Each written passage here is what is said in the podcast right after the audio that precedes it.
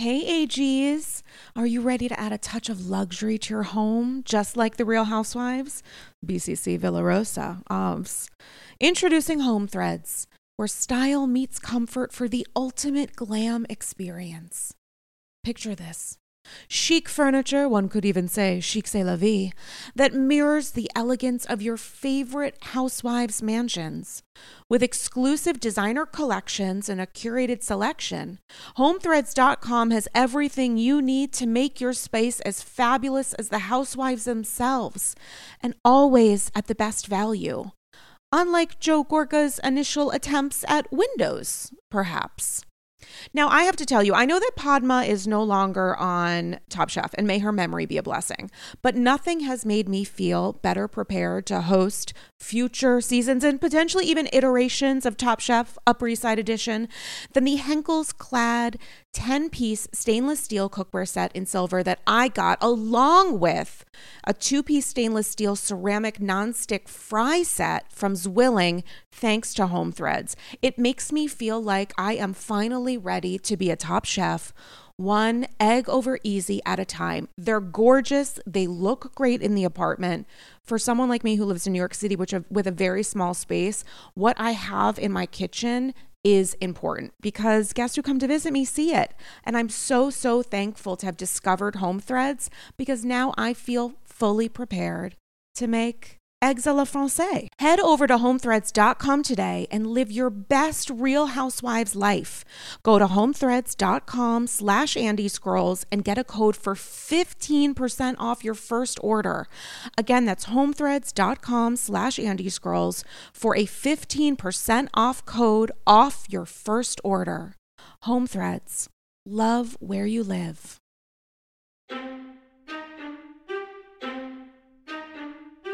You can call me a sore loser, but in the end, I always win. Your words can't hurt me, but seasonal allergies, that's a different story. Achoo, you guys. It's, it's Andy's Girls. I literally put on my little note thing with your bio that I absolutely did not clear before we started recording that it's episode 282. It's like literally Three. it- three. The number has to be over 300 because I was at your fucking live show. It's hundred percent, I think, three oh hundred two ish. And in my brain, I was like, "Oh, it's definitely two eighty two. That tells you what happens when I take a week off. that literally goes to show. But I took a couple days off to uh, have a little nap, and I am back and ready to go. You guys, it's Andy's Girls. It's episode whatever. Don't worry about it. And I'm so excited to have one of my favorite people, my Bravo BFF. He is here. He is in the office. We are vaccinistas, excited to want to mention it all. And uh, listen, guys, you know him as content manager, pop culture at Betches Media, host of the Pop Alarm podcast, as well as Mention It All, and creator of Bravo by Betches. I hope that bio is okay. Welcome back to Andy's Girls, Dylan Hafer. Thank you, thank you. More than okay. What a pleasure. Was I'm- any of that wrong? No, no, it was no. right, right? Because I, I Yeah. grabbed it from the last time you were on. Yeah, my life has not changed that much in the last however however long it's been. Uh, but I'm very excited to be in the office. I I feel like I'm in.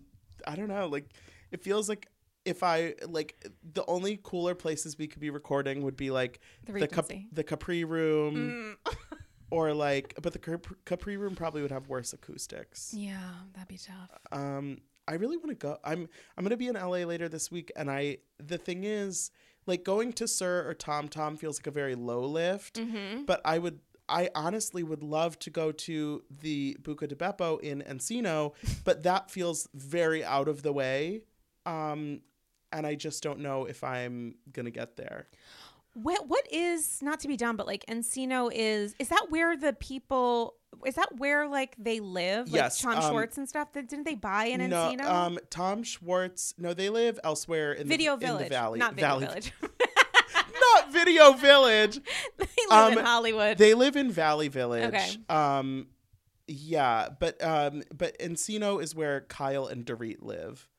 Whoa, Kyle's in Encino. Yes, so that's the whole thing. It's funny because it's like Real Housewives of Beverly Hills, but Kyle, Dorit, Garcelle all live in the valley at this point.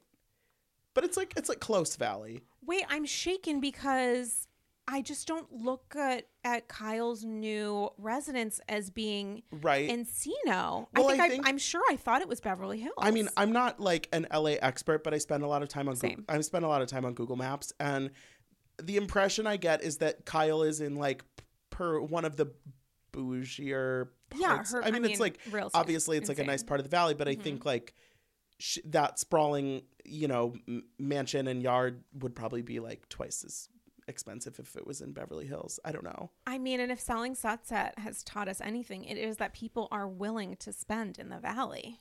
Right? I mean, Chrishell, Yeah. Chrishell is trying to get her first listing over 10 million and clearly 10 million can buy you a lot in the valley. Um, but yeah, if you I'm not going to I don't I mean, I don't know off the top of my head anybody's addresses, but like I I won't tell you to go like Google Dorit's home address because somebody else already did. But like you could find potentially her house on Google Maps and see that the Buca de Beppo is like sort of around the corner. It's very close. It was very convenient for her when she had to be there working every day with a hard hat and a hammer. Right. And the the thing is that if you do go, and I think you should go for humanity, I'm going to need you to steal me a plastic lemon. You know that they have replacements, you know that they have extras. I need one for the Cloffice. I need one or nine. The problem with Buca de Beppo, Buca de, with, with my Buca de Beppo venture, is that it's not. I don't feel like that's a place that you can just kind of like see from a sightseeing perspective. And I think you have like, to go you have to eat there. do I have to eat there and be like, could I please be sat in the Capri room because that feels humiliating. Also, I'm gonna be, I'm going to LA for three days. I only have so many meals. You're not going to eat there. While I'm there, I don't want to eat Buca de Beppo for one of those I don't think meals. you should. I think you should go and have a glass of rosé. I think that would actually be iconic in one of those Oh. weird plastic. And you are going to steal me a fucking plastic lemon. This is Oh. a, a friendship contract. I'm gonna take a duffel bag and steal everything, Okay, great. And some silverware and stuff. but only from the Buca de Beppo, not from Dorit's house. I mean, listen. Why am I making jokes about Dorit's I robbery? Uh, we can't, we have to talk about it, guys. If you go on the Andy Scrolls Patreon, I did a 40 minute plus.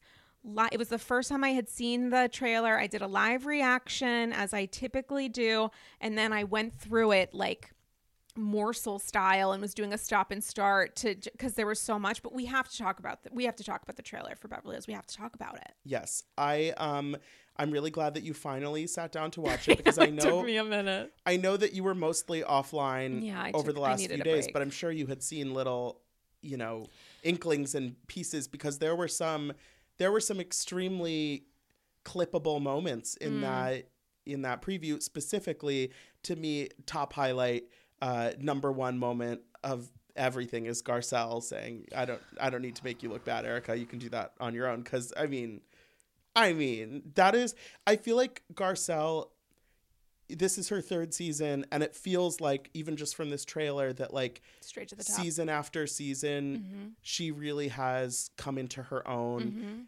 as a housewife and Right. her first season there was kind of that criticism that it's like She oh she's there. not she's not around as much Right. she doesn't necessarily like seem invested in kind of being a part of the group and then I think her second season it really felt like she was present and present and accounted for and Mm-hmm. really engaging more and then you know coming from this trailer it really feels like she is kind of taking uh, you know if there are let's say like three t- center diamonds to be Mhm. had it feels like she's kind of growing into that spot in the cast Wow. I mean, uh, obviously, like we haven't seen the season yet, so it that might be like a false impression from the trailer. But it feels like Garcelle really has that presence that maybe a couple seasons ago she she wasn't quite giving in that like housewife sense of things. Who would you put in the other two?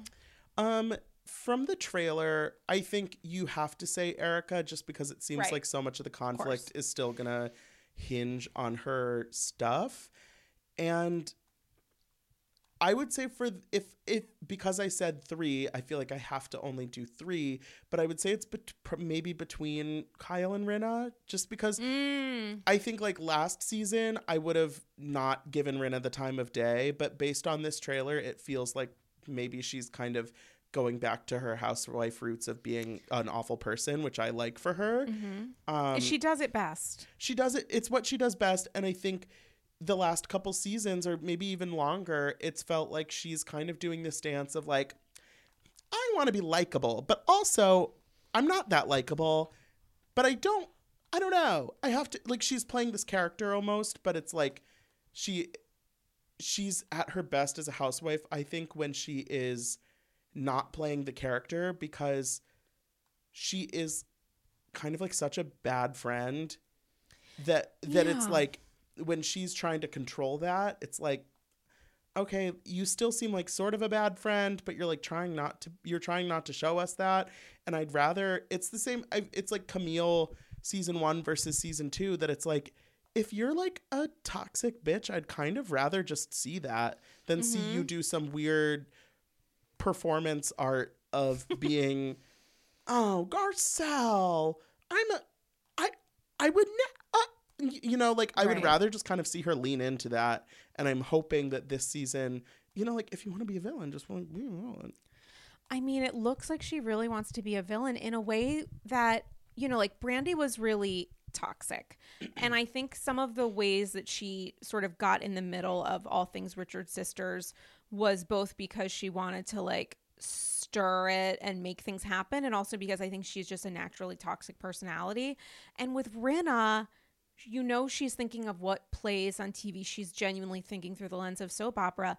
But it does appear that she really kind of gets off on this. Like there's something about making people fracture or feel bad Mm-hmm. through the lens of like sibling rivalry specific to the Richard sisters, but then also with the women on the show, even as friends, like the Yolanda stuff and whatever else, she seems to really delight in it. And no one's really truly called her out. Yeah, and I think, you know, Yolanda obviously I don't think she would have stayed on the show forever, but she didn't. You know, she left after kind of that Munchausen Sure. debacle with the Lyme disease and all of that. Um, for better or for worse, Denise left after the season that Mhm. Rinna was kind of giving her the most shit. And I think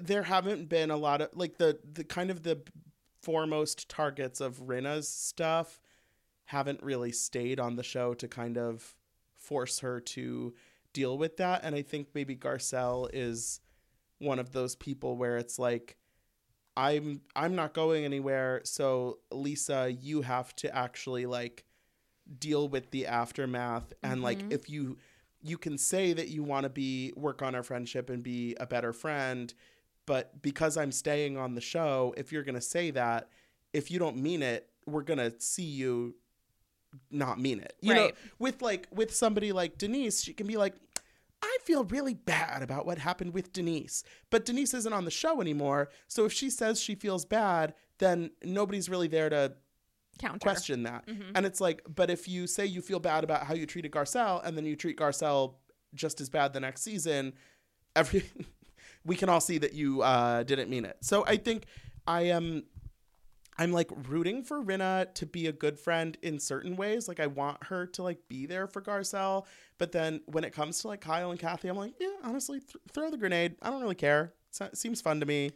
Do you have any idea what's behind whatever Kathy is saying about Kyle? Because I watched that scene in the Not trailer. Was right. Like I don't know. I honestly didn't have an inkling that there was something going on, and yet I'm watching that moment, and I'm watching how easily Kyle is giving permission to have Rinna involved in what is a multi-layered complicated dynamic with another sibling. And I got into depths on, about this on the Patreon but like have we how has Kyle so easily forgiven Lisa Rinna just even in the context of like familial dynamics for saying that her other sister was soon to die? Like why would you involve this person in another complicated dynamic with your older sister after what she said about Ca- I don't understand the level of trust I it's not funny, but the close to death comment just makes me laugh every single time it's because it's so absurd. No, the best part is about it is in fucking Mexico when they were there for the agency, and Rinna's like,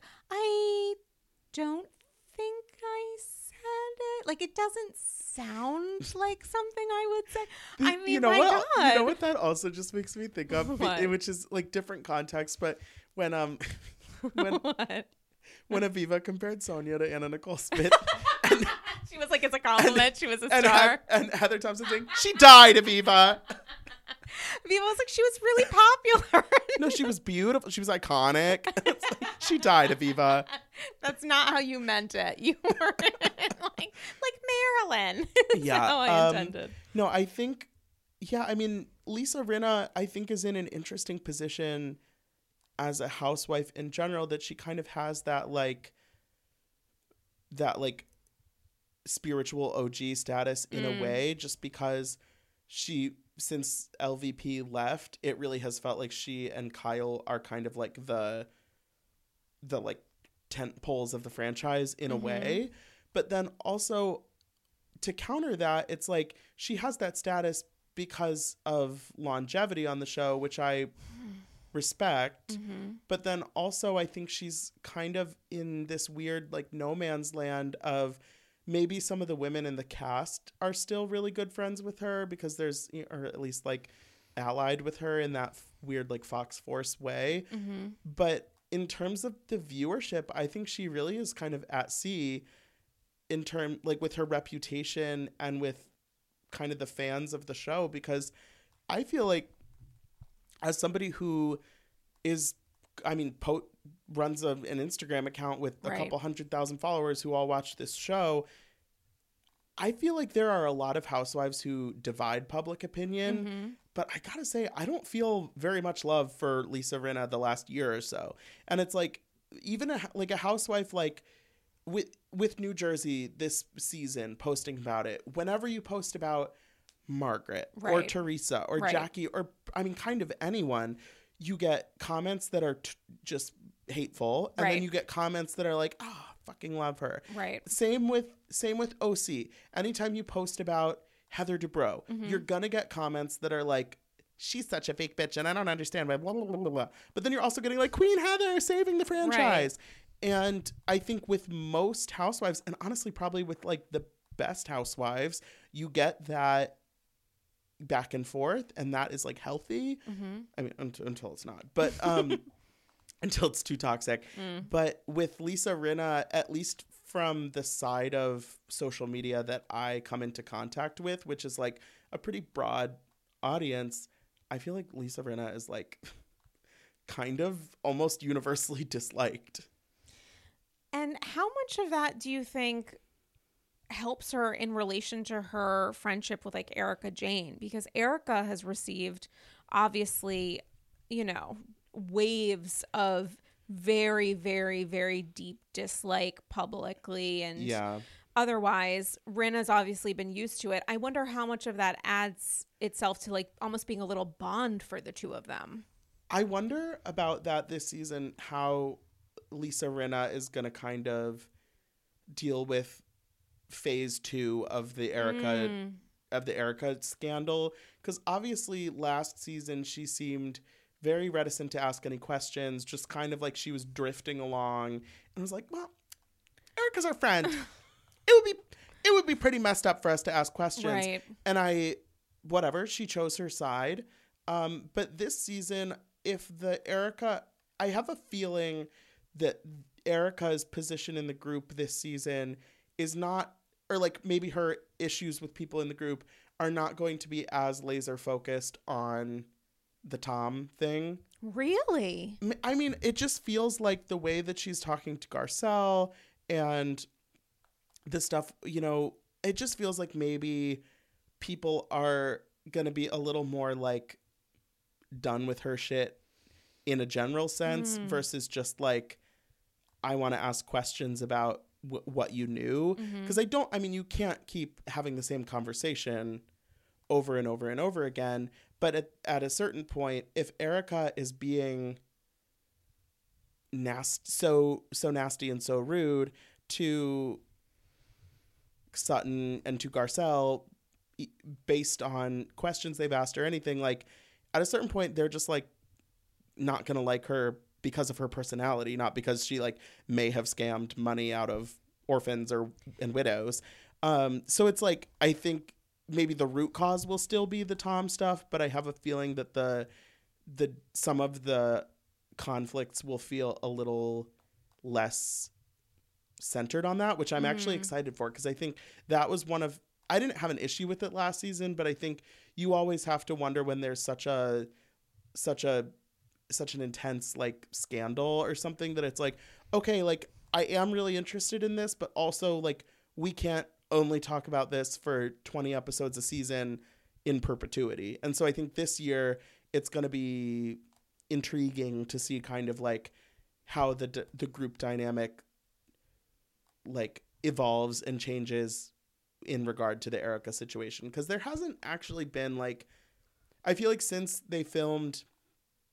last season's reunion to now or to like when they were filming this season 12 I mean there haven't been like monumental changes in Mhm. Erika's situation. It's not like there's like a new bombshell article coming out every week. So it's it was i think it's kind of like with um with beverly hills or with salt lake this past season people were like why aren't they talking about jen shah as much as they talked about erika and it's like because jen shah was charged and indicted or yeah and arraigned and now she's awaiting trial and so there isn't new information. And Right. so it's like i don't want to have the conversation if there's nothing new to talk about. So i don't know. We'll see. I mean, with Erika too, it's you're bringing up so many interesting points and the one that I kind of focus on after watching the trailer and watching her reaction to Crystal is both oh God, I feel like the first part of it is like this is a woman who's just so obviously unkind. And at what point, regardless of the amount of stress that you're under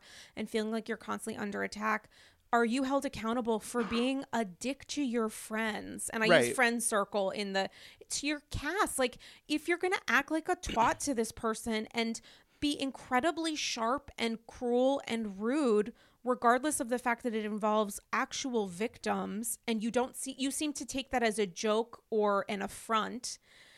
I, I mean at what point are you held accountable for just being a little bit of a twat? Yeah, I think that's what I mean with like the when saying like that people like Garcelle and Sutton are just going to start to dislike her on a in a general sense that it's like yeah, like if somebody even if there was a specific reason why you had a disagreement in the first place, if somebody's just being like an asshole to you for 2 years, you're not going to be like, "Oh, well, she she is nice and I do like her, but one time we had a disagreement." You're going to be like, "No, she's like kind of a bitch." yeah and not, a, not she's always been like yes queen like bitch and it's like you know No, what she's not like- actually a bitch Right, there's an- she's a bitch Right, I'm not like not like i'm not not like bitchy in a this Fun is way. her this is her thing. It's like no, she just like is Mean. kind of a shitty person. She's like actually kind of a shitty person though. And it's I feel like we don't talk about that enough because she's been under stress or whatever and people have defended her, but the thing is like she's when someone shows you who they are, believe them. She's not a nice person. We are a lot of people give her the benefit of the doubt, yeah. but she, it's actually not deserved. She tells us repeatedly that she's not a good person. She's making fun of the victims and of people who are asking about them. She's not even addressing or dealing with the fact because I don't think she be- and this is a I'm going on a lot of different so feel free to rein me in but like I don't think she believes that those people are victims. I think she believes that people are coming after her and it's everybody against her. And if you ask any questions, you're in that group. And she I do believe she puts the victims in that dynamic in such a way that is it's to me ludicrous. It, it makes me think that she Yeah. really doesn't believe that what happened was wrong. Well, the moment in the trailer, and c- correct me if I'm misremembering this. I think she. I watched asks- it 85 times. Right, I know you did. And she asks. She asks Crystal. I think if Crystal is showing sympathy for the victims because she thinks It's, it's, cool. like cool or trendy or whatever, and it's like. That is so Fucked up. Yeah, I'm interested to see that in context. Be- but like, I can't imagine a way that that will not seem like an absolutely wild, out of pocket thing to say. Yeah. Because it's like, regardless of what Crystal has decided or th- her thought process journey, because I mean, they've all been dealing with this for over a year now. Like, they, trust me, they've all had plenty of time to ponder and think and consult and um, Mhm. whatever. But like, the fact that after all of this shit, it's like that's where Erika's like mind is still at. That it's like,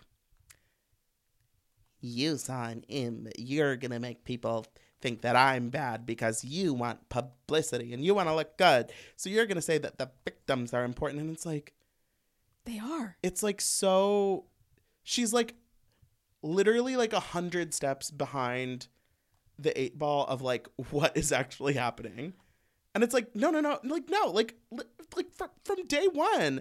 Like even last you know like last year when at the reunion when it's like when she's like what do you want me to say that like uh that i don't want pe- those people to have their money? And it's like you literally are are just making yourself look so like heartless in a way that it's like even if you are I just don't understand why people like tell on themselves so much.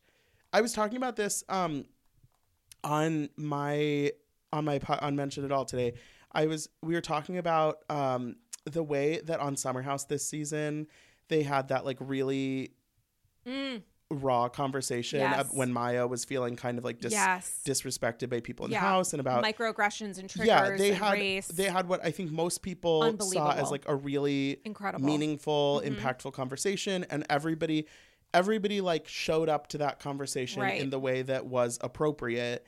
And i was saying that it's like first of all i know it's like a generational divide. I think in general people pe- like millennials will say probably have an easier time having those conversations than boomers like you know like ramona. But it's like also i was saying that even if i were coming from a purely cynical place they understand that it's like if you're on a tv show that people are going to watch and be critical of how you're acting that it's like it's probably a better look to come into this conversation about race not spouting off your like ignorant like white nonsense. Whereas like i don't understand why some people on these shows don't realize like the way they're going to come off that it's like yeah, I don't, I don't buy, I don't know that I buy. I don't think it's generational. I think it's situational. I Well, know that yeah, you're not, not- wrong. it's not but I don't believe that it's, It's an age only- thing. I think it's like right. a, like a Erika Jayne has lived in the. Erika Jayne is fifty, and Kyle's what thirty eight. That's not a big difference right in age. no it's not but it's environment. It's the Yeah. world in which you've lived. I just more it's yeah the generational thing is like a, a an aside I guess but I don't understand like why somebody in Erika's position ha- still doesn't realize that it's like regardless of how I actually feel whether maybe I give no fucks about the victims but like you really can't wrap your mind around the fact that people you are on TV and you are going to look bad if you don't pretend to care about the victims. And i don't think that you know it just is like kind of wild to me that some people on these shows can't just like fake it. Just like pretend. Like act like you care. Well, that's the thing with Erika. act like you're like act like you're not racist. If you don't want to if you don't want to have people they don't know how because they don't believe that they are. Like the thing with erika jayne is that she says at the reunion of course i've done these things. Of course i've talked about the importance of Mm. being a victim. When she literally didn't during but she's like she comes from the perspective of like you have to assume that i feel these things. I demand that you make those assumptions. And then in the trailer for next season she's like how dare you even consider them you should be understanding why I can only take into account myself. And if you are putting into the conversation considerations for people, quote unquote, victims, Right. it is an, a, a direct attack, and you're putting me into a mode in which I have to seek and destroy. Like that's the the Erika conundrum to me is both her demanding that we assume the best of her while she always assumes the worst of every everybody else, including most importantly the people who were defrauded, Yeah. who might be watching the show, watching her wear that motherfucking panther ring. Like I don't know. It, it- it's a question. I need to have um, Andy's Girls official legal, legal correspondent Emily D. Baker back on soon because like it is a question when it comes into the idea of the way that she is fighting things in court versus essentially misrepresenting what is her legal strategy, which she has every right to have on the show.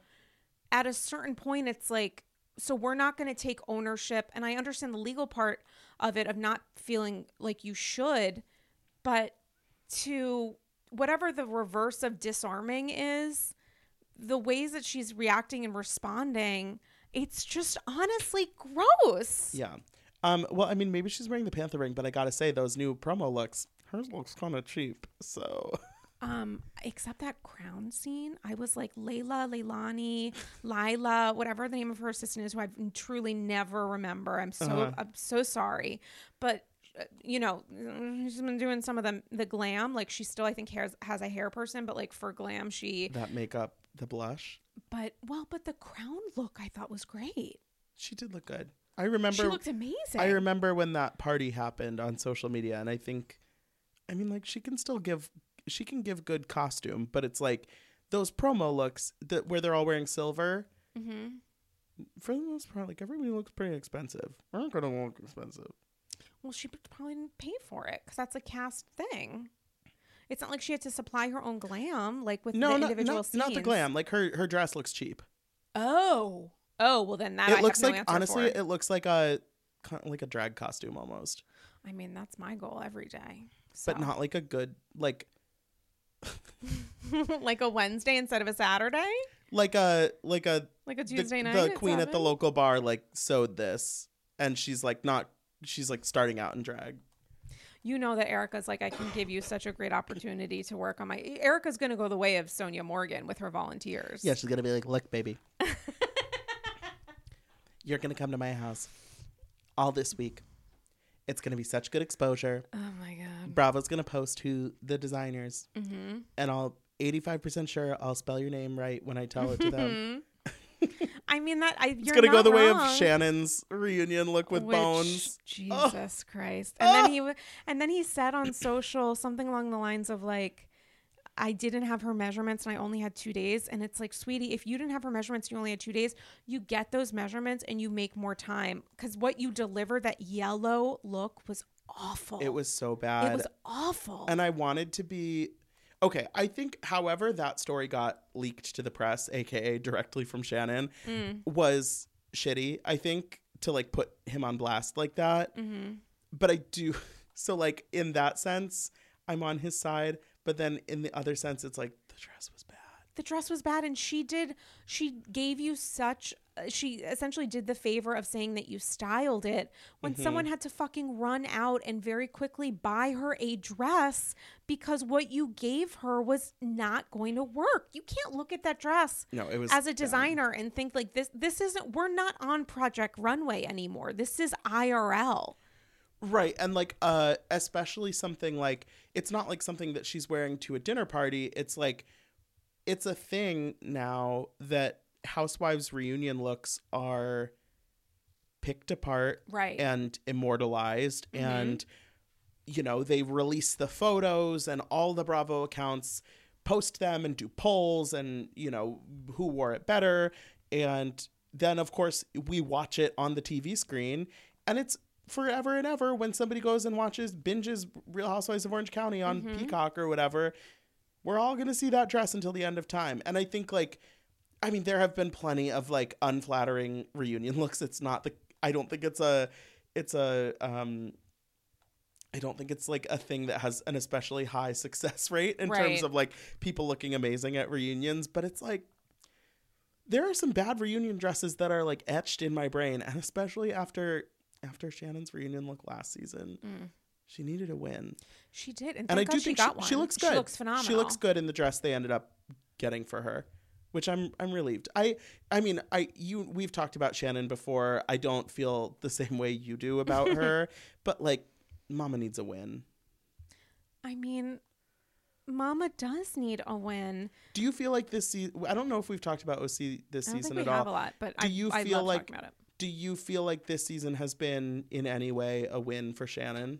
Well, it's hard for me to discuss that because I know what's coming. Because word on the street about the reunion, eh, which yada yada, is that it's going to be very, very bad for Shannon. It's like the entirety of the reunion is Shannon is under attack, which is not surprising considering the lead up to the season finale, which I think is the next episode, is Shannon's under attack. But I think what was even your question? Because now I'm thinking about Shannon under Just attack. just how you feel like this season has gone for Shannon because I know you're invested. I think it's going. I'm extremely invested. I think it's going well in the sense that I'm hearing for from people that they understand Shannon a little better than they have before. But for the purposes of like the interpersonal dynamics with the cast, it couldn't be going worse because she and Gina are fighting through Emily in such a way that they're not even it's like they're not even really they're mad at each other because of an interpretation that's been given to them. Mm-hmm. It's more Gina against Shannon than it is Shannon against Gina. And it's just so frustrating because you would think leading up to the reunion these women would have seen the footage and I think Gina is so steadfast in her anger toward Shannon but it's like all through the lens of what Emily told her that I think that's a difficult Yeah. thing for Shannon to have to deal with because how much of an interpretation should she have to take responsibility for? This is, I think, my favorite of Emily's Yeah, seasons. agree. I think she's had her best season kind of by far. Yeah. But Honestly, for all of them, Yeah. to be honest. Yeah. Everybody's having a good season. Gina, I mean, the last couple episodes, I think some people are kind of like fed up with Gina. But Even if I don't agree with her, I'm Yeah. still really enjoying her. Yeah, and I think Emily this season has played a very important role Mm. of kind of the bone carrier. Mm-hmm. She's she's kind of played telephone in both directions. Mm-hmm. Um, but I also think she's done it in a little bit of an inelegant way because Gina and Shannon both know for a fact that Emily is the one that has kind of been, um, you know, spilling their the tea out of you know both ends of the kettle or whatever. Um, I don't know what that is, but I'm into that. but yeah, I think Shannon's in a little bit of a tough spot because clearly neither Emily nor Gina care that much about their friendships with Shannon. Mm-hmm. And I think Heather going into this season, I think Shannon likely saw potential for a couple of different scenarios with Heather, either that they could sort of team up and let bygones be bygones and kind of like go into a new era as like a dynamic duo or maybe that they would kind of continue their issues from the past and be like iconic rivals or something. But it's almost like the the thing that's actually happened is sort of like worst case scenario for Shannon that in the first few episodes of the season they fought Heather put her in her place they agreed to sort of you know put it to bed. Mm-hmm. but Heather doesn't seem to be really interested in giving Shannon the time of day. Right. It's like okay, like they're pre- they seem pretty cordial with each other for the most part. They haven't been clashing that much this season, but I don't think it's because they're becoming friends. I think it's because Heather doesn't really like care.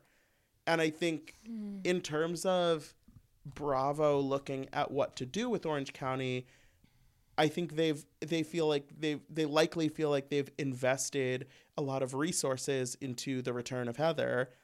And so like I've seen some people saying like do you think Heather will be back for another season and I'm like yes Yeah. because th- I don't think they would want to First of all, I don't think they need to admit failure because I don't think it's a failure this season, but also I don't think they would want to sort of acknowledge that oh, we hyped up the return of Heather so much and then it didn't go the way we thought it would. I think Heather has done fine this season. I think Heather has given us kind of what was to be expected from Heather. And I mm-hmm. think most likely the way they would want to go is bringing on some of Heather's mm. IRL friends next season. And I hope and pray Tamra. And I think, I think that Tamra coming back, I want to see it, but I also think it's kind of like it would be a little bit of a life raft for Shannon, just because we it would be a guaranteed storyline. Oh, I was about to. I gave you No, absolute eyes. no, no, no. No. Not because I think that it would be a friend for her, but I think that it would give it would give her a compelling arc of people want to see what's going on between Shannon and Tamra. But the thing is, and this is so unfair of me, but you know, I, I love my Shan. I, I do stand know you for do, my I know, Shan. I know. enjoy. I love my Shan. It's like the idea of there's no such thing as bad press because you're getting attention. With Shannon, I don't think she would care about that, even though she needs the Yeah. check. With Shannon being under attack in the way that she is, Tamra coming back, and you know Tamra would seek and destroy, and it would be. I just think like I don't know how much of that Shannon could handle because Tamra so obviously is out for blood hers specifically that I'm concerned for Shannon in that spot. I don't think it would be I also don't think it would be dynamic interesting storyline Mm. because she's she would just become undone. And we've seen Shannon undone before. It's actually pretty dark. And for her to be at the spot that she's in, feeling as vulnerable as she is, not having the support of David in whatever capacity he was willing to do, but like even just from a superficial level, she's just much more vulnerable. And I get nervous about that because I don't think it would be fireworks. I think it would be someone, unfortunately, like blowing off their fucking hand, you know? Yeah, and I, I I do think you're right in the sense that like what I was saying with Heather this season for the first you know couple of filming events, she really Mm. was like laying into Shannon and she was like she was like, "We're done here. Leave." like she, you know, she did she shut down the sushi party. It was the whole Mm-hmm. thing. But then once they did the pinky promise, she kind of was like, "Okay, like mm, I'm above this. I don't Well, yeah. And she also turned her sights on Noella, or Noella turned her sights on her. Yeah. slamming people into um but then i think wh- when what you're saying about tamra is like if sh- if tamra came on the show she is not like you know like if heather heather's like the kind of like animal that's gonna like you know play with the bone for like a couple minutes and then get Mhm. bored and like go look look at something else tamra's not gonna stop with the bone until the bone is like go- done like She's gonna jab that bone directly into your like carotid artery and watch you bleed out. right like if if and she's gonna be like, "How dare you leave because mess?" Heather, like Heather, is a producer in the sense that she wants to have control of what's going on. right, Tamra is a producer in the sense that she is going to harm you. going to give you what you want, no matter what. And Like by you, she means the audience, regardless of who she actually harms. exactly, and so I think like for in terms of More feral Lisa Rinna. A more feral Lisa Rinna. a Lisa Rinna with less to lose, maybe. Yeah. Tamra doesn't have shit to lose. But, eh, but what? She's selling her CBD gummies. Other than that, is cut, did Cut Fitness ever reopen? Unclear. Oh, did it? I don't know. Wow, that would be the end of an era. No, it has to be there. Maybe they're doing like online stuff. I think stuff. it is. I know. I will like. I know they were closed for a while during the pandemic, but I, I feel I'm like sure it's I reopened. feel like we would have heard if it was like yeah, that would be a thing. 100. percent That would be a thing. Um, would you? What are your thoughts on if Vicky comes back? Like, would you? Oh, or no. If, no. Okay. Nobody's saying that. No, but like I've seen people. I don't think I. I You've haven't. seen Christian, friend of the pod, say that repeatedly. yeah, no, I, I just day. see like some people are like, oh well, if Tamra came back, it would be fun to have Vicky as a no, friend. it wouldn't. I'm good. I agree. I agree. I don't want that. I don't. I don't want that. I'm nervous. Vicky, I'm nervous enough as it is for Ultimate Girls Trip too. It sounds not good. Like I hate to say it, but like it's the Brandi levels of chaos that make me a little uncomfortable where it gets very dark. And I think I don't even attribute that to Brandi. I'm just saying in the with the uh, Vicky versus Dorinda yelling at each other about science. I don't think that's going to be entertaining. I think it's just going to be frustrating. I'm curious, like in after we've heard a lot of sources from the filming of that show, mm-hmm. but obviously we've seen nothing, no kind of trailer, Mm-mm. no footage, and so I'm really curious to see what happens with that show in editing, in post production, because Yeah. like. Are they gonna leave in Vicky screaming about vaccines? I think They- that's a, at the heart of it. I I mean I hope that they do just because first of all it sounds it sounds entertaining because I'm I'm a masochist apparently, but also like I want people to watch the show and like see Vicky for who she is. Like I don't Oh, want that's a good point. I don't want. I mean, first of all, I think Girls Oh. Trip one I enjoyed, but was kind of light on the drama, which I liked. which I liked. But I'm I'm excited for this kind of more like action packed version. But also, it's like I don't want people to watch this show and be able to be like, oh, like Vicky's off her rocker, ha ha ha. Like I want people to watch this and be like, no, she's like a toxic old lady. what is this ageist stuff? She just turned sixty. She looks she had like great. three different birthday Oh, parties. She's like, no, she's like this. I think it's because I just had my She's birthday. like this toxic nightmare. there we go. That's better. Yeah, like I think that is like kind of the thing. And I mean, we've you and I have talked uh, chatted offline about uh, one Ms. Kelly Leventhal recently, Um, yes.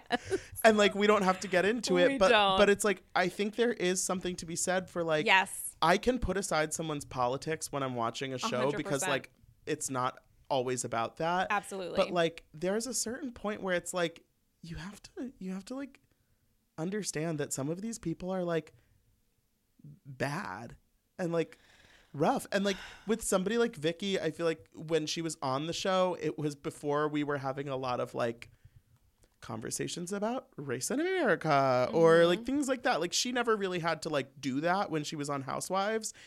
And I think that probably um salvaged bits and pieces of her reputation because I have a feeling if she was like Ramona and was like on OC when you know she missed the whole Black Lives Matter season when people were coming for Braunwyn for like taking pictures at a protest and it's like I don't think that would have made Vicky look very good if she was on that season. Mm-hmm. So like with somebody like her I'm like okay good like go on there talk about vaccines. I hope they leave it in cuz like it's going to I think it's going to like wash off the the like Luster of yeah like the the idea that a lot of people have of like she's the OG that it's like okay what so what like Well, I feel like the purpose of this upcoming spinoff is like the dark underbelly, but like it's entertainment and there is something to be said for, you know, I got this satchel of gold and guys, um in Andy Scrolls parlance, satchels of gold are your thoughts and feels, questions and concerns about housewives and Bravo content and specific episodes and send them to me in my DMs on Instagram. Um but anyway, I got this satchel that I've been holding on to because it's so interesting and dynamic, and I just need to spend six hours of it on Patreon. But it's essentially somebody saying, in essence, um, you know, when it comes to a housewife of differing political ideology, how are you able to process that through the lens of your affection for them? Which is such an interesting point and one that I've really thought about because I think I was for lack of a well i think i have come to a better understanding of the ways that i myself was blocking people out and not willing to look at someone as a human person. I was only looking at them as their political ideology. I think it's because during the height of yeah. the black lives matter protests during the height of covid when i just myself was was I don't know that it was like an active participant in cancel culture, but there just in in essence there were things that I said on the pod or on social Yeah. that I I wouldn't say now. I think that I am more interested in muddling in the gray a little bit. But all that being said, like you know, this person referenced Shannon, which I thought was a great example of like, you know, she is likely a conservative. How do you measure your affection for her? Like, where do you introduce political thoughts and opinions into the dynamic of liking this person. And I just kind of think my response to that is like when it comes to Kelly or Vicky, I don't look at them first through the fact that we have political differences. I look at them as trash people. And with mm-hmm. Kelly and maybe with Vicky, they're two people it's probably not fair to Vicky to put her at that level, but like because of just Vicky's importance to housewives as Yeah. a whole, but like these are people who are in more Kelly than not like in need of a Bravo edit where if you allow them to just speak without a filter, you might find them much less entertaining than you would in an ensemble quasi comedy.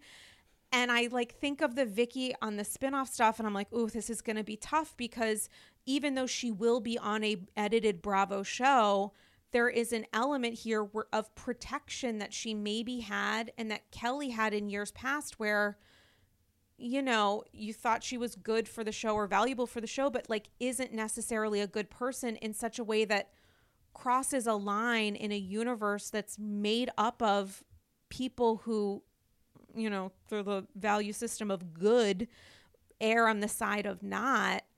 And so, like, for me, when it comes to political ideology, I want to focus more, like, Emily to me, Yeah. we have, I'm sure, extreme political differences. I'm really liking her as a person, noting that she's like a truth teller, a shit star, like closer on the side of Yeah. shit stirring the season. But I really am enjoying understanding her in a different way. And it's like, I, I don't know. I think there's a way for us to have a conversation where we should be able to talk about things without immediately saying, well, this person supported you know, a political stance, a political candidate, or an ideology. So I'm unwilling to appreciate them in any way. And I just think it's such a disservice to us as humans because then we are people who are active supporters of cancel culture. Then we are just like, I'm knocking, I'm not even going to fucking knock at the door. I'm just going to burn the house down. And it's like, okay, well, then it's just going to be you and ashes on the floor. It's going to be you and ruined floorboards and a Manolo that used to have a heel. Like,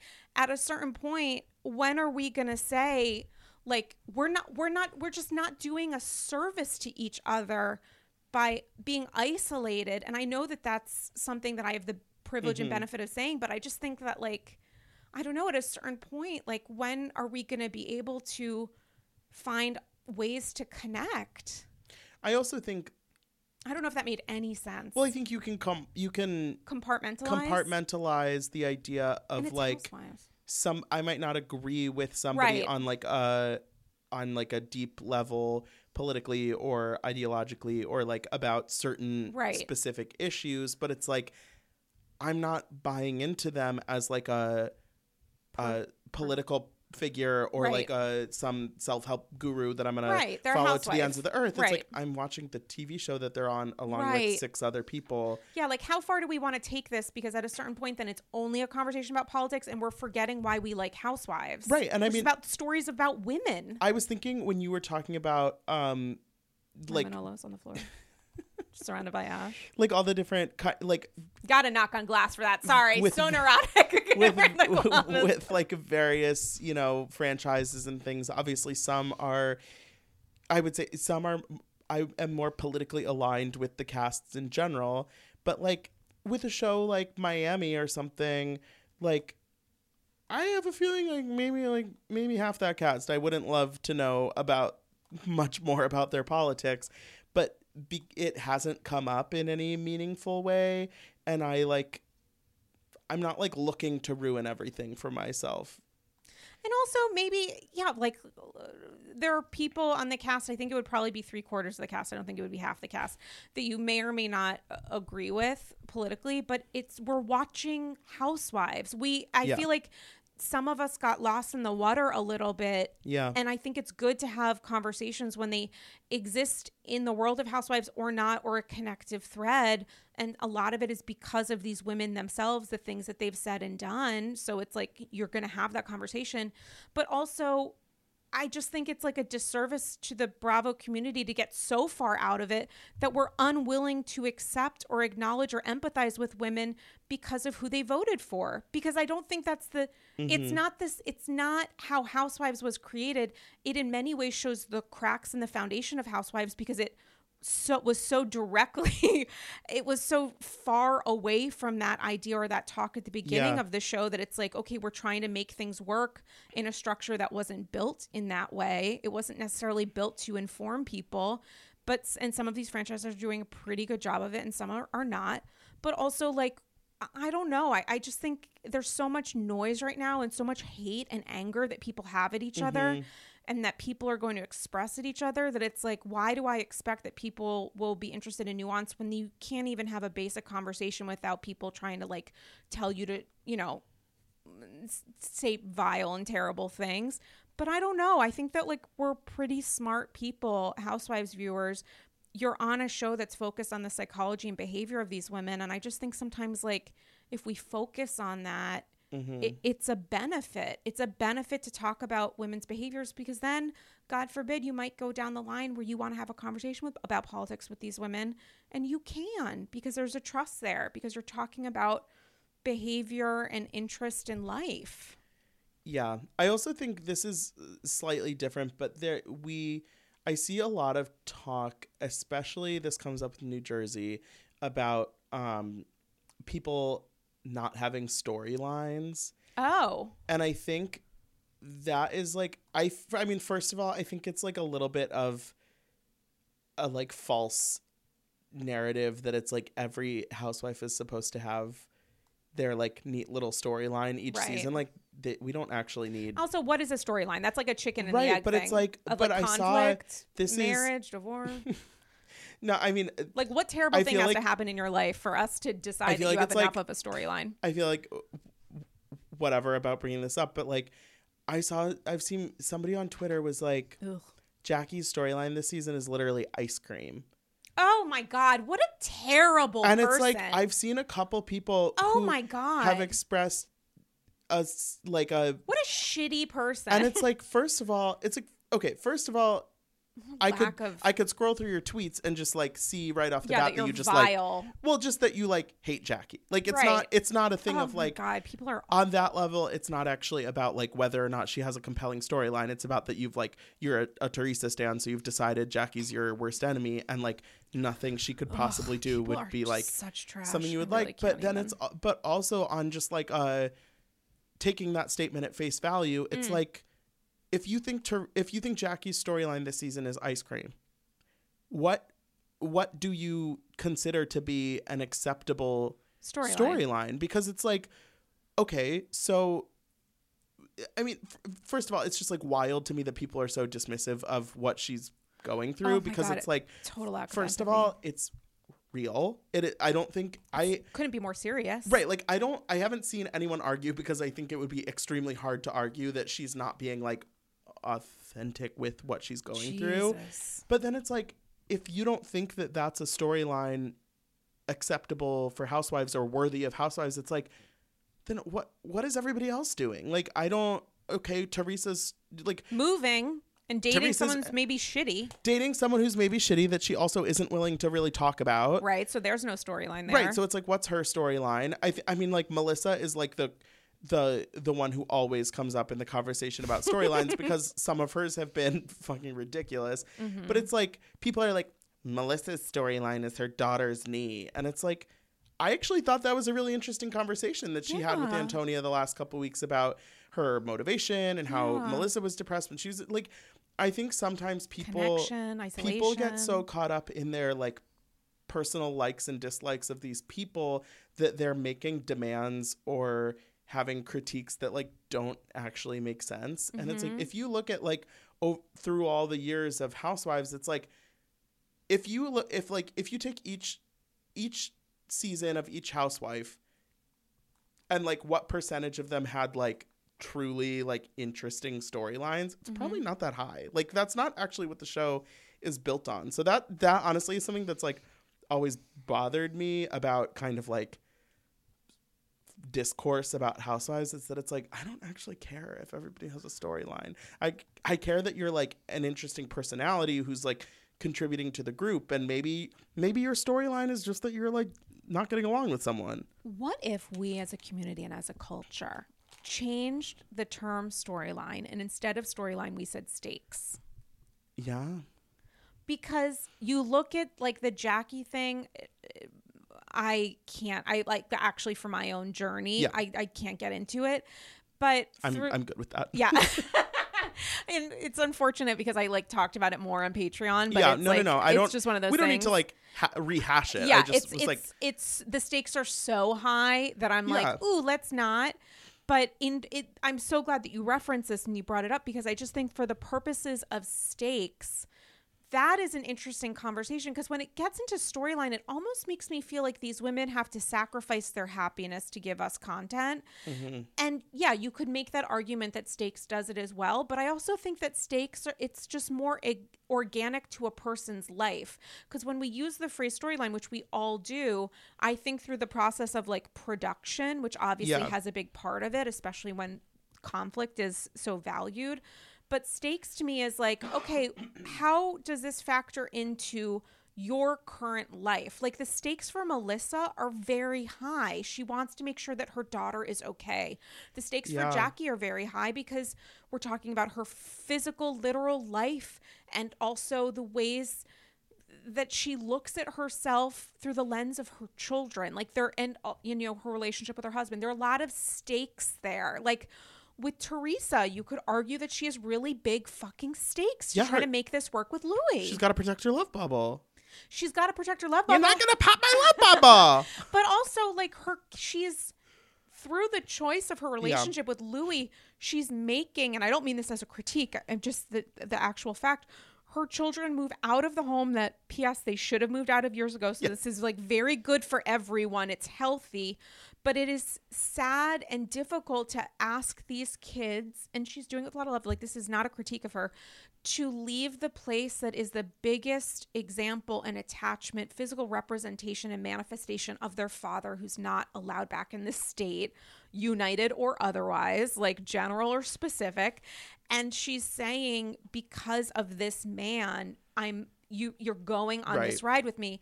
The stakes are extremely high for her you look at marge talking about her relationship with her mom the stakes are really high jen Aydin's fucking marriage and cultural Yeah, I mean hers. Yeah, I love. I representation gender dynamics huge my um. I think from the beginning of this and season, to- dolores is there yeah, no no dolores has big stakes with her mom and from the from the beginning of this season to where we are now, I think my view on Jennifer's position on the show has actually changed a lot. oh tell me because I think at the beginning of the season, I kind of felt like she was in dangerous territory because it felt like she didn't really have anybody on her side in the group because it was like mm-hmm. you had, you know, she and Jackie were getting along for like one episode and then they weren't. And it was clear that, first of all, Margaret. Margaret w- wasn't trying to fuck with Jennifer. Was not a fan. Melissa was not, you know, Team Jen. Uh, n- no surprise. And it seemed pretty apparent that Teresa didn't actually care about going to bat for her. Right. The way that Jen, I think, would no doubt go to bat for Teresa. and has And so it was kind of like, okay, yeah, like Dolores is like Dolores is like friends with her, but like kind of just like because three and three ish. right Um, yeah but like I kind of felt like at the beginning of the season it was like, oh, like this could be a really rough season for Jennifer in hmm. terms of the group because it's like if Teresa is gonna be preoccupied with mm-hmm. tending the love bubble, and you know Jennifer and it just is tough to be uh, in a defensive position kind of on your own. yeah and I without think support. Very isolating. Yeah, but now because of Teresa's horrid behavior, mm-hmm. honestly, Jennifer has almost like catapulted herself into like kind of good standing with most of the women. I think that that conversation that she had with Margaret a couple episodes ago really felt like kind of a turning point to me that it was like okay, you and Margaret have so much baggage with each mm-hmm. other that you've been so nasty to each other. And you know for whatever side you're on i i i'm kind of a little bit team no one in their dynamic because it's like they've just both been like they've both fucked up. Yeah they've both been like kind of hateful to each other and it is what it is and um the fact that they had that lunch or whatever it was together and were really i thought leveling with each other and having a really it seemed oh, like honest conversation and getting to a better place i think jackie is way more understanding of Jennifer this season, especially now, kind of knowing that Teresa was the one who told her to dig. Um, and Dolores, I think, has sort of stepped up the way that Jennifer said she needed her to. And so it's it's interesting going into the end of this season that I'm like, all of a sudden, I'm kind of like, if anyone is on the ropes in this cast, I would almost say it's Teresa, which sounds, which feels like a crazy thing to say because it's the Teresa show. But like, I, nashville's coming but I, um, right, like, I feel like with what we have left and with, you know, tidbits that I've heard about the reunion, it does not seem like Teresa is going to end this season in a good place. with the rest of the cast Right. And I don't I don't know whether that means that Teresa's spot on the show would be in danger because I don't know if that's something that i don't think that's would happen. yeah i don't think that's anywhere close But to being on just the table just in terms of like her standing within the group, I think it's it's telling that the season that Teresa has found love and is allegedly so happy Mm. is likely going to be one of her worst seasons in terms of the relationships with the other women and sort of I feel like the other women are maybe getting to a point where they don't feel like they have to just be like deferential to Teresa at all times, which not like everybody always has. It's not like nobody's ever gone up against Teresa, but then it's also like, yeah, like we're all fine. Everybody's I mean, everybody's been on the show for four seasons at least now. There's no newbie within the group except for Mhm. poor Tracy with the hair extensions. Oh, um, with those hair extensions. It, I don't even. I can't even the- see them. the Isn't that terrible? I can't even see her face in my head. I'm so sorry to her. but it's like it's the kind of thing where it's like I think Teresa is gonna have some some soul searching to do in the off season about her position on the show. I could see her leaving by choice. I don't know. I don't see that happening anytime I don't in the near I don't future. necessarily think it will, but I I feel like for the first time I'm like I can envision it happening. That's interesting. Even if I don't necessarily if I don't think it's the most likely outcome, hmm I'm like maybe she could. She might. I don't disagree with what you're saying, but I, you know, rewatched the um, Jersey After Show. Which, guys, if you're not watching the after shows on YouTube, it's just top tier. Honestly, the content is so great for Jersey and Orange County, but the way that Jennifer seems to triple down on her just blanket defense of Teresa and uh, and going after the other women on the after show is so both surprising and I guess unsurprising because we're watching her muddle in a little bit of the gray right now where she's Mhm. like, wow, I guess I really kind of like lost something with having women really being there to support me by aligning so closely with Teresa. We're watching her appreciate olive branches that she's extending and that have been extended her way. And yet, in real time, seemingly on the after show, she's like, everybody can go fuck themselves. And Teresa, you're of course always right. And it's just, I just wonder what happens. What happened to make that shift? Did she feel the pressure of needing to be a perfect seeming ally or friend to Teresa? Or did something happen where she decided that all of these, everybody else can go fuck themselves? Yeah, I don't know the answer. I do think it feels at this point on Jersey because the cast has been so consistent over Mhm. the past few years. It feels like Melissa, Dolores, and not Melissa, Dolores, Melissa, Margaret, and Jackie. They feel like really authentic friends to me, and I don't know how. I don't know how much Mm-hmm. Wait, they're. Melissa, Melissa- Margaret, and Jackie. Yeah, I think they're genuinely Like, good friends. I don't know how much they're seeing each other when the when they're not filming. I don't know how much they're talking, but like for what it's worth on the show, I genuinely believe that the three of them care for each other, talk know what's going on in each other's lives, are like good friends. Mhm. And I think Dolores has that long-standing friendship with Teresa.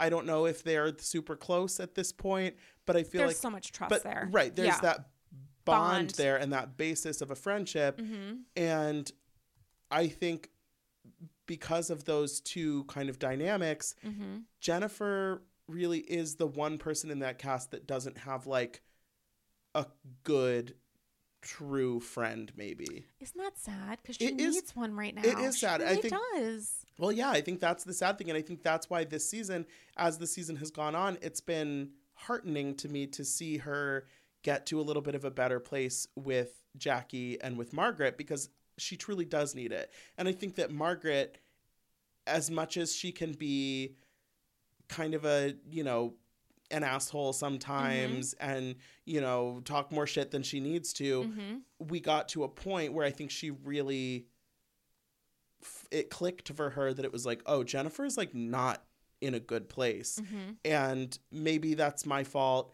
Maybe it's the fault of the universe or of Bill, but like whatever whatever happened to get her there, I don't want to make it worse Right. And I I don't know if I would ever say that I think Margaret is like the best friend in the world or like going to be like a total ally to Jennifer going forward, but I appreciated that in that one moment it was like you know what? I'm not going to kick you right now when you're down. Yeah. And also, I didn't realize that you were as far down as as you seem as I've now learned that you are. Right. And I, I know you uh you are a big fan of the idea of uh, changing your mind when you're presented with changing your mind based on new information. and I felt like that was a good there was a good correction from Margaret. And I think Margaret is one of those people where she is really good at um she's really good at housewives. She's good she at really is. she's good at the game and I think she has fun with it a lot of the time sort of at the expense of some pe other people, na- namely Jennifer. Mm. But like she also is a real person who has like social skills Mm-hmm. and in that moment was like oh i don't need to do this right now like this isn't it's not fun it's not like fun when it like when they're screaming at each other at the shore house it's like yeah like go for it do whatever you want right. say say you're concubine or whatever like that's like that's what housewives is supposed to be. Like Mhm. anybody who says that it's like i don't like to see women fight it's like respectfully like watch a different show. Like it, you, you know what you're signing up for. But like i do appreciate that these women all know each other. Mhm. it is a real group. Even if it's just a group of coworkers they've worked together for long enough now that there's no kind of like rando. Mhm. Except tracy again.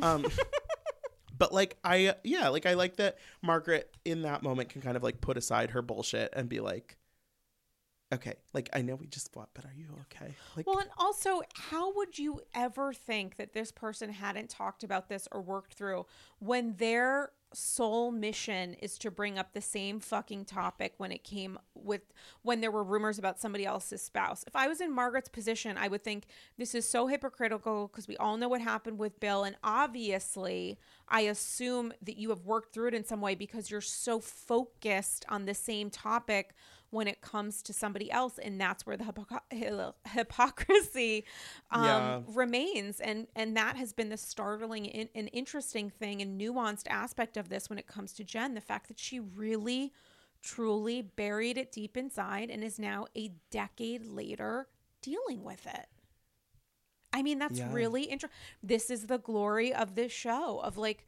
just when you think you sort of understand a person you they're sort of broken open you know? Mm-hmm. and hopefully it doesn't always require immense pain but um, there's a lot of value in understanding the ways that we make caricatures of each other ourselves and the women that we watch on screen. And then there's like oh wait there's a human person underneath. Look Yeah. at that. I don't know. I'm excited for the reunion. I'm a little nervous but i i do she feel does like yell against doctor's order she yells oh my god i do feel like we gotta find a new housewife in new jersey no we don't no i i no we don't I only say that not because I think there's anything wrong with the current cast. Some people are very like it's so stale, and I just oh don't. my god no, no I don't think so. But I, don't it agree. makes me nervous that the last two women that they've brought in as the new blood, Michelle, realtor Michelle, ugh so dumb and Tracy, have been like, to me, complete flops. 100% I, I mean, I respect that Tracy has Tracy is trying. and she has a real genuine relationship with melissa which which should matter Yeah. I like I I don't think necessarily it's Tracy's fault this season that she's 100% flopped, agree. but she has flopped.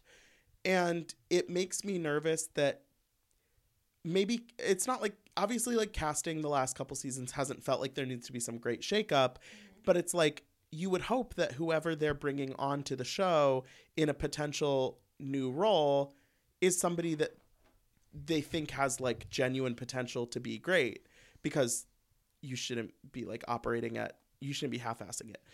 And so like it makes me nervous that the last two times they've been like okay we found someone new. Mm-hmm. they've just like not risen up to the challenge.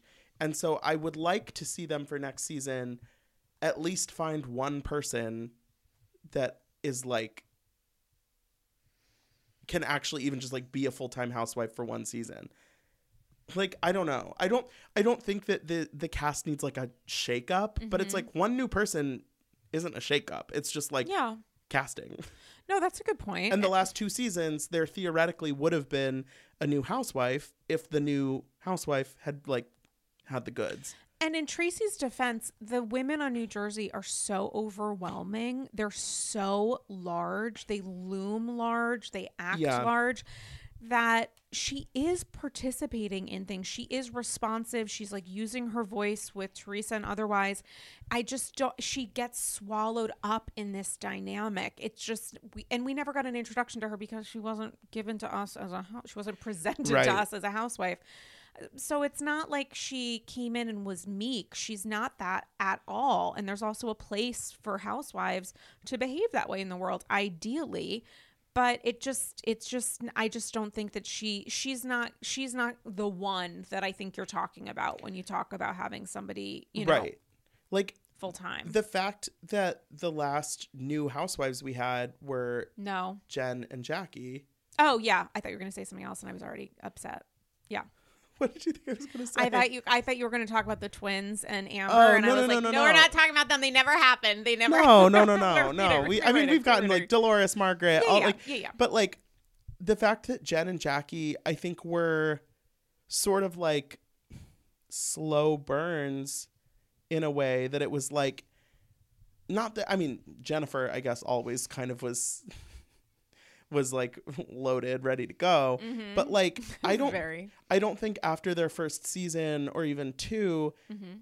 people necessarily saw them as like top tier whatever Mhm. it really took a while but like now at least for me and i not maybe not everybody agrees but like jennifer and jackie were like great casting on this show and the fact that they were both able to Survive. survive and work their way into the group in a really meaningful way. I mean, I Mhm. was just saying that Margaret, Jackie, and Melissa have that friendship. Like the fact that she that Jackie really like has built that with Melissa, who is Mhm. Melissa is always going to be kind of one of the like two pillars as long as Mhm. Teresa's on the show.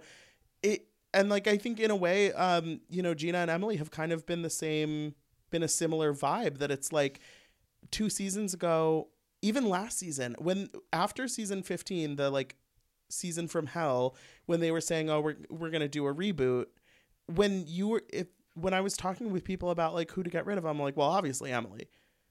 And like even we would have lost. like one season later, I'm like, well, thank God she's there because otherwise we wouldn't have this like through Right. line. Who knows what would be happening? We would be stuck with like having to care about Dr. Jen, which would be awful. which would like my I would rather have my teeth pulled. Um, but it's like I think there is something to be said for like housewives can like people on housewives can like surprise us. surprise you and also really like grow into their roles Totally. both on the show and like as People. human people. Mhm. I think I mean Gina is like to me like prime example number 1 like the journey that we've seen her go through in the last few seasons and like even like like 2 seasons ago I think was when her hair was a fucking mess. She was like getting divorced. Mm. It was uh, really going through it. I, That was Mhm. when she got her DUI. Like it was just Mhm. like bad stuff. Like it was not a good time in her life. And I think there were people that would have been like, oh, like get her off the show. Like she's she's not rich. She's a mess. Like blah blah blah blah. Which like I had, I feel like I didn't care about her that much Mhm. at that time. But like now it's like, first of all, like I'm proud of her Yeah. On a just like a human level, like turning her shit around. She seems so happy with Travis. I love that relationship for her. D- like the blended family, her dynamic with her ex, like all of that seems like so good.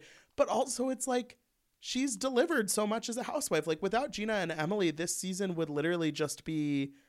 I mean, I'm sure there would be other people if they weren't there, but like, the, like you okay, what we would have like two arguments between Shannon and Heather, and then just like Noella. Like, I, like what would be happening? You like. We wouldn't have the arguments with Shannon and Heather because Heather wouldn't have known that Shannon told them.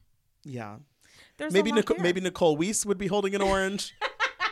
Nicole Weiss. Oh my god, the rumors about her are fascinating. Listen, um, we've recorded for a hot minute, but is there any way, even though I didn't ask you about this before, but it occurred to me because you know when I start talking to you, I can truly never stop. Do you want to do a little Patreon? Yeah, we could do un petit peu de pétrole. okay, guys, so we're gonna shift Okay. to Patreon because there's some there's some shit that like we talked about before recording that I do want to get on the public record. When it, literally when it comes to some some news about I can't even talk about it. It's like about really serious things. Hi. okay, okay, so we're gonna, and I do want to talk to you about Noella because we haven't talked about her at length, and Oh, I, Lord. I, when it comes to reboots and casting, I want to get your thoughts. Um, but listen, in the meantime, tell the AGs about your pods. You're a pod maven. You have a pod, a, a pod Maven. industry, and you're social. You guys all follow Bravo by Betches, but Dylan Hafer, please mention it all. How can we support you in all of your different um, phenomenal endeavors? Yeah, so I host for Betches Media. I host our Bravo podcast, Mention It All. We do three normal episodes a week with rotating guests. Super fun. We're recapping shows, getting general thoughts. It's a, whole mixed bag of content. And then right now, I'm also doing solo mini episodes on Friday that are Top Chef recaps, which I'm having so much fun with because Top Chef is just like So a joyous mm-hmm. television experience. And mm. so I just like talk to myself for 15 I minutes about it every week. Um, and then I also host a podcast called Pop Alarm, which is pop culture and celebrity entertainment news. And it is five days a week, little five minute, short, sweet Mm. episodes, just kind of bullet point updates of all the stories that are happening. So, yeah, it's a good way to kind of, um, if you're not like extremely online the way that I am in a bad way, um, it's a good way to kind of get caught up. Um, and yeah, you can follow me on Instagram at Dylan Hafer. and also your Bravo Instagram. Yes, of course. Well, you mentioned that, but uh, follow at Bravo by Betches for lots of memes and updates and yeah, fun, fun quizzes and polls. And I also have to say, maybe we'll talk about this on the Patreon too, but like if you follow Bravo by Betches, it is absolutely mandatory that you follow Dylan's personal because for many reasons, and you're so funny, as we all know well, but your recommendations, especially for non Bravo TV content and movies, it's like I go into your highlights. I texted you the other day and Yeah. was like, what was that thing that you said like literally six years ago that was like with people who are famous? And then I'm like, wait, he has fucking highlights. And I went through and was like, oh, okay, this is the Netflix movie that I want to watch next. Like, I cannot more highly recommend because I think your taste is just always spot on. Your reviews are really, really helpful. And I'm always on the lookout for a new non Bravo TV binge. So I just Thank highly you. recommend. Yeah. And they're saved on your highlights. I watch just too many things. That's kind of the Same. That's, that's kind of the thing. So like I, I tell you uh, if something is worth your time. Okay, we like- need to talk about WeCrashed too. Oh We're going to talk about that on Patreon. I have so many thoughts. I think we can all agree that there should not be a fuck closet. Should I mean, do we? Um, listen, guys. Um, follow me on Instagram at Dame Galley. The Patreon, the number one way to support Andy's Girls. Patreon.com slash Andy's Girls. As I mentioned earlier, there's a 40 minute plus um, SG of the AG exclusive where I do a live reaction to the Beverly Hills trailer, and Dylan and I are going to ret- uh, return. Re- well, yeah, return to the Patreon People's People's Couch, um, and you get exclusive bonus episodes, invites to special Zoom key keys, and more. So that's patreon.com slash Andy's Girls. We're about to record an episode that'll be up uh, just, you know, while you're listening to this one. And Instagram, did I say at Jane Galley? I don't know if you I probably did. did, but Yeah. say it again. Team Galley is where I am. Took a you know took the week off of essentially everything, and I just have to highly recommend that if anyone is feeling any kind of anything, I just was dealing with like anxiety that took a turn, just in the sense of like, oh, I need to actually practice the self care of which I sometimes espouse, and um, I just highly recommend that if you find yourself too online just taking a couple days of genuinely logging out so you don't get notifications or anything it is restorative. So if you're thinking after you follow me on social get off of it. Take a couple days off. Watch WeCrashed on apple tv which we're going to talk about. Watch some non-bravo content because sometimes this world can get a little hot and just you know find ways to enjoy i think being with yourself. That was that was kind of the lesson that i learned from the past week that i highly recommend. And thanks to those um, who checked in and sent me some sass and and um, uh, and all that good stuff um, i think that you know we're still dealing with quite a lot as we know. And if you're just uh, hopefully there to look out for yourself um, and do what makes you feel good and feel good right now i think that's um, a, a pretty good plan. On that note guys we're gonna um, talk shit people on patreon. So we'll and talk shit with y'all so soon. Bye bye